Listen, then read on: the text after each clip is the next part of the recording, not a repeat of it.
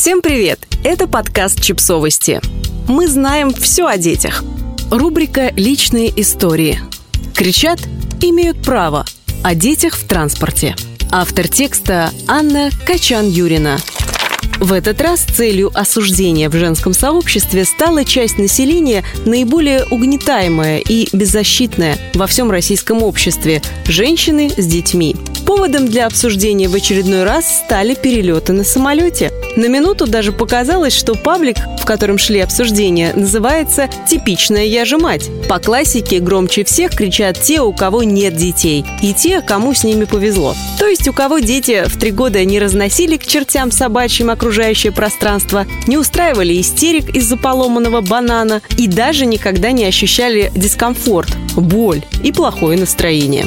Моей дочери уже 9. До сих пор у нас есть проблемы с передвижением на общественном транспорте. Хотя моя дочь не типичный пример, а скорее наоборот, пример ребенка с диагнозом СДВГ что не отменяет факт диагностированных ментальных нарушений в детском возрасте с каждым годом становится все больше, а значит и детей, которые не умеют и не могут контролировать свое поведение, все больше. Многие такие дети выглядят вполне адекватными и социализированными, что не всегда соответствует действительности, и у меня, как у матери такого ребенка, есть что рассказать про желания и возможности матерей.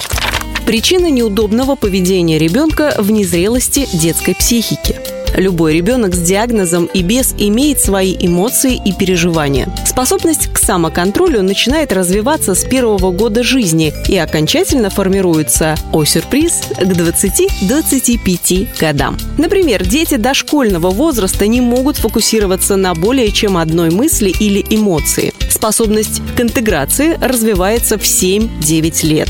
Если родители требуют от такого ребенка в самолете тишины и покоя, а он при этом увлечен игрой в планшет, ребенок будет импульсивно пинать переднюю спинку сиденья, потому что все его внимание сосредоточено на игре. В то же время, возможно, для родителей это единственный способ избежать истерики. И неизвестно еще, что для окружающих хуже.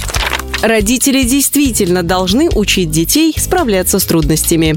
Ни одна, слышите, ни одна нормальная мать не испытывает восторга от ора своей любимой деточки. И если в комфортных домашних условиях мать уже знает, как успокоить деточку, то в условиях общественного транспорта, самолета, который к тому же приносит дискомфорт на физическом уровне, любые домашние заготовки могут не сработать. Вы, конечно, об этом не узнаете, пока не полетите с ребенком на самолете. Дети растут, учатся преодолевать дискомфорт и контролировать себя. И учатся, как бы этого не хотелось другим окружающим, в процессе. Не по книжкам, не по примерам из жизни, а попадают в сложные ситуации и в какой-то момент выходят из них победителями. Это мой аргумент против тех, кто считает, не умеете себя вести в общественных местах, сидите дома, не летайте, не рожайте, не живите.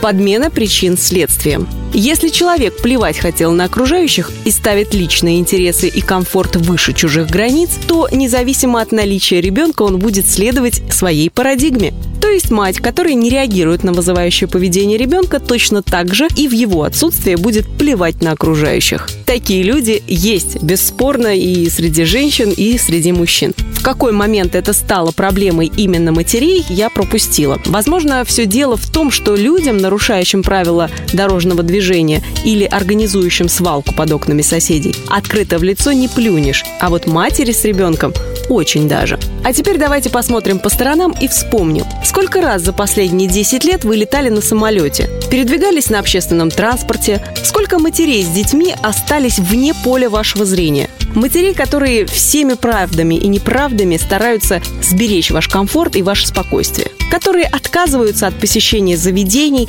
дальних поездок и своих увлечений ради того, чтобы не возбуждать против себя агрессию. Действительно ли тенденция на хамство и наглость матерей по причине наличия детей имеет место? Прекратите травлю. Не стоит устраивать войну там, где ее нет. Люди, которые осознанно создают проблемы другим, есть. Их немного, но есть. Последний яркий пример в Петербурге даже не мать, а бабушка четырехлетней внучки, которые не угодили дети с особенностями развития. Она ведь тоже в некотором смысле отстаивала свое, как ей кажется, право не видеть, не слышать, не знать о том, что не вписывается в ее картину мира. Между тем, она все-таки нарушила границы особенных детей, которые имеют право на инклюзию. Точно так же, как любые родители с любыми детьми имеют право жить в нашем социуме. Даже если это сопряжено с дискомфортом для окружающих. Я считаю, что нет никаких отдельных матерей с детьми, которые должны всем вокруг. Если хочется осудить конкретный поступок конкретного человека, не скатывайтесь в обобщение. Представляете, женщины с детьми тоже разные. Если рядом с вами почему-то плохо ведет себя ребенок, тогда, если у вас есть ресурс, можете предложить его маме свою помощь. Дети иначе реагируют на вмешательство посторонних. Если ресурса нет, просто пройдите мимо. Подписывайтесь на подкаст, ставьте лайки и оставляйте комментарии. Ссылки на источники в описании к подкасту. До встречи!